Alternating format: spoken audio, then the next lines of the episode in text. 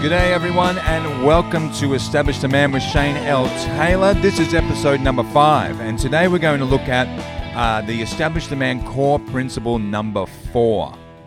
And just before we get into that, let's just focus one more time on the fact that Establish the Man is about setting a very high standard, a very high, let's say, mindset. And that is designed to draw us forward. It's designed to inspire us and motivate us to be our best, like an elite sports person who never settles for their performance. They're always pushing forward. They're always expecting that next level, that next perfect shot, that next perfect wave, that next perfect pass, that next perfect try, the next perfect basket, whatever it is that they're focused on. An elite sports person is never complacent and never sits back and just thinks, well, you know, and just stays the same. They want to be pushing forward always. And so that's what this is. That's what Establish the Man is. It's designed to drive us forward. So let's just say Establish the Man itself is the coach that's driving us forward. And because that's what I need. That's what I need. That's why I'm creating all this, is because it's firstly, it's for me. Firstly, it's to serve myself and to get the best out of myself. You know, so I have that voice as I listen to these podcasts and as I go through this material. I have that voice implanted in my mind that tells me that when I'm not operating at my best, it tells me and says, "Oi, you're better than this. You don't be saying that to your wife or to your children. Don't be reacting like that. Get out of that mood. That mood's not doing you or anyone any good. And yes, you're tired, but come on, go and do what you need to do to pull yourself out of it, right? Because that's important. And so it's good to have. That's what we're doing here. We're establishing that voice, that standard, and that mindset into us so that when we are being less than we should be, we know we are. And that's the difference. It's that simple difference. It's that in the past, I'm sure we can all look back and we can see where we did things and we acted in certain ways. And we didn't even think about it. It just happened and we were just operating like these complete idiots, just doing whatever it was we were doing, and just being unconscious and just operating in our unconscious patterns of behavior. So, okay, so that's what this is all about. And so I just want to say to you, well done for being here, because even if this material does stir up a little bit of shame, a little bit of not feeling so good about yourself because you're feeling, I'm just not there. And that's what happens at first. That's what happens with this sort of self-awareness work, because we're triggering a deep self-awareness and a deep look at ourselves and the contents of our heart and mind. And so sometimes, you know, this stuff, it can trigger some feelings of inadequacy and feelings of shame and for things that we've done before or things that we should have done and we didn't do and so on and so on. But that is beside the point. You're here now. You're listening to this. So I feel good about that, because you're on your way. Because this stuff is going to plant a really, really exciting standard and mindset into you. Okay, let's get straight into it. Core principle number 4. Here we go. The established man becomes a strong leader, even if he isn't the boss. He seeks to inspire and empower everyone he comes in contact with, regardless of his position or professional title. Okay, let's break it down. All right, we're talking all about leadership today. Leadership. And look, my idea of leadership is exactly this. Leadership doesn't mean that you're the boss. It doesn't mean leadership doesn't only come from the boss. Leadership happens at all levels of an organization. It's not just the top, not just the top rung, the CEO, the executive manager or whoever it is at the top, the foreman at the top. Yes, he has his place. So he has his place to lead, right, at his level. But under there, there's opportunity to lead and a need for lead across every area, whether you're leading one person, whether you're leading 10 people, whether you're just leadership, offering leadership to yourself, that is super important, right? So the established man becomes a strong leader even if he isn't the boss, right? He seeks to inspire and empower everyone he comes in contact with, regardless of his position or professional title. So see that the established man, he's always on the lookout to how he can inspire and empower others. And that's not by going around telling people what to do. No, the established man, actually more than telling people what to do, shows people how it's done, right? That's powerful. He shows people how it's done.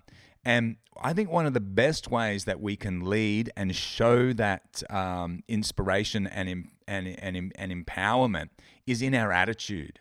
What attitude are we bringing to the job the job at hand, whatever it is, however small and insignificant it feels, or mundane and boring, or however big and exciting and elaborate it feels? It's just another job. Honestly, isn't it really? If we just really think about it, whether it's something amazing or it's something mundane and simple, it's just a job. That's all it is. So we need to be, the established man is the man who turns up with the best attitude and brings, which shows his strong character and his strong personal identity and a strong understanding of himself. That he doesn't care that he's not the boss. He's there to serve. He's there to lead. The best leader is the one who serves the rest. I'm thinking of, there's a great Bible verse that Jesus talks about when the disciples come to him and they're all sort of squabbling amongst themselves. As I picture that they're walking somewhere, they're all together following Jesus down the road, and they're all squabbling, saying, who's going to be which one of us is going to be the greatest one in heaven? Who's going to be the top disciple? And Jesus turns to them. They actually asked Jesus that, and he turns to them, and I love what he says. He goes, guys, the one of you who will be the greatest is the one who is the greatest servant of the rest, the greatest servant of all. And that is powerful. The guy who is the greatest will be the one who serves the best, right? So the best leadership is always done with a heart for service, right? It's done with humility. It's a man's humility that gives him the power to lead quietly. He leads quietly, and he doesn't lead with a big show, and he's not looking around and say, hey, everyone, look out, what a great leader I am. Hey, come and see what I've done. No, he's showing it. And what that does is it gives you a secret weapon. It gives you a mindset that's going to keep your mind focused and keep your mind full of peace and joy for what you're doing. If you're on the job, focused on serving others and doing your best work and keeping your best attitude and developing your character through this hard work, if you're focused on that, then you haven't got space for whinging and moaning. You haven't got space for getting bored and getting annoyed and getting angry and being rude to people and making life miserable for others. You haven't got space for that because you're moving forward. You're getting pulled forward by this high standard of mindset that you have set up in yourself, that you are going to come to the job and be the best leader you can be, even though you're not the boss. And you know what? At the end of the day, who's going to get promoted quicker? Generally speaking, it's going to be the guy who comes with the best attitude. The guy with the best attitude is the one that everyone wants to have around. Have you ever worked with that guy? That's just, he just brings happiness and peace and joy and energy. That's the big deal, isn't it? Energy. Why not be the guy who brings the energy to the job site, to the office, to the workplace, wherever it might be? Be the guy who brings the positive attitude. The guy who inspires and empowers everyone else. And that's how he does it, because he has the best attitude. Now, why does he have the best attitude? Is it because everything's going wonderful for him, that everything's great at home, he's got the best marriage in the world, he's got the easiest kids in the world, and everything's just going great? No, that doesn't exist. That does not exist. He has the best attitude because he has chosen to have the best attitude. That's the established man. The man who chooses to say, you know what? When he gets out of bed in the morning, he's like, oh, crikey, I feel crap. I'm sore from yesterday's work, or I'm feeling tired, I'm run down. But he has established in his mindset, he has established that, no, I'm going to go and be my best today. I'm going to find a way to be the guy with the best attitude today.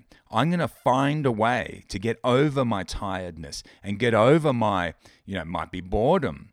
I'm going to find a way to get over that so that I can inspire and empower the other blokes around me today. So that those blokes can take that energy back to their family and be that guy. How cool is that? This is what we want to achieve. It's not easy, guys. It's not easy. It's so much easier just to fall into the usual whinging and moaning and what do they say? Same crap, different day, And what a great saying that is. That's just setting yourself up for failure, isn't it? It's setting yourself up for a miserable life. If that's your motto, and I've heard people say it all the time, you say, hey, mate, how you going? Ah, same crap, different day. Well, okay, that's a great attitude, isn't it? That's going to get you a long way. And you know what? That's just gonna feed into you feeling even worse. So let's be the opposite of that. The established man is the opposite of that. He's bringing leadership first to himself, and this is the key. This is what a lot of this. That's what these core principles are doing. They're bringing leadership to ourselves, because we're implanting this standard into our mind, into our mindset, so that, like I said before, so it constantly pulls us forward and it speaks to us and it says, oi, pick yourself up. There's no point. What are you moping around for today? And sometimes you'll respond and you'll find a way. Other times you won't, but that's the game, mate. That's the game. It's like being in the footy team, it's just not working this time. It's just not working, but you keep fighting.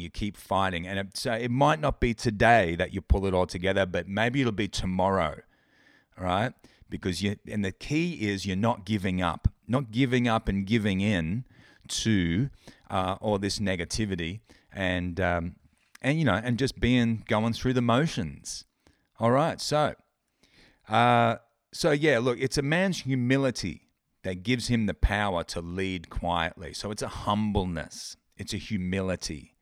It's not, and what is humility? Humility is not feeling bad about yourself and saying, oh, I'm just pathetic. I'm a lowly person, but it's not that at all. Humility is being strong and powerful and then not having to tell everyone about it. It's humility is just showing it in your service to others. That's what humility is. If you need an example, look at the life of Jesus. And there's humility. There's a man who was incredibly powerful man, but he lived a very, very simple life. And at some point there, he said, I don't even have a place to stay. I'm just about, he's just about there doing his work. The humility of that man is, well, it's legendary, isn't it? It's amazing. And the humility, of course, to do the work on the cross and take the beatings that he did when he could have easily, as the story goes, he could have easily stopped it at any moment. And he had the power to do that, and he had done that previously in the story where they say the authorities came to arrest him, but it wasn't his time, so he just disappeared. He just sort of wandered off, and he had the power to do that, but he showed the humility to do what he had to do. It's the same for us.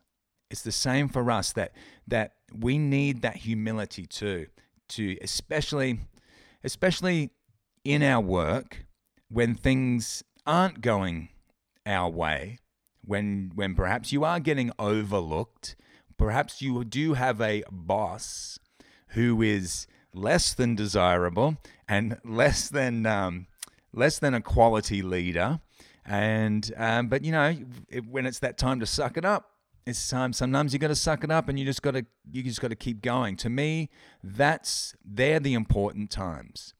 They suck, and it's uncomfortable, but they're the important times because that's when what's inside of you really comes out. It's the old squeeze the orange. What's going to come out? Orange juice. If we squeeze you, if I get squeezed, what comes out?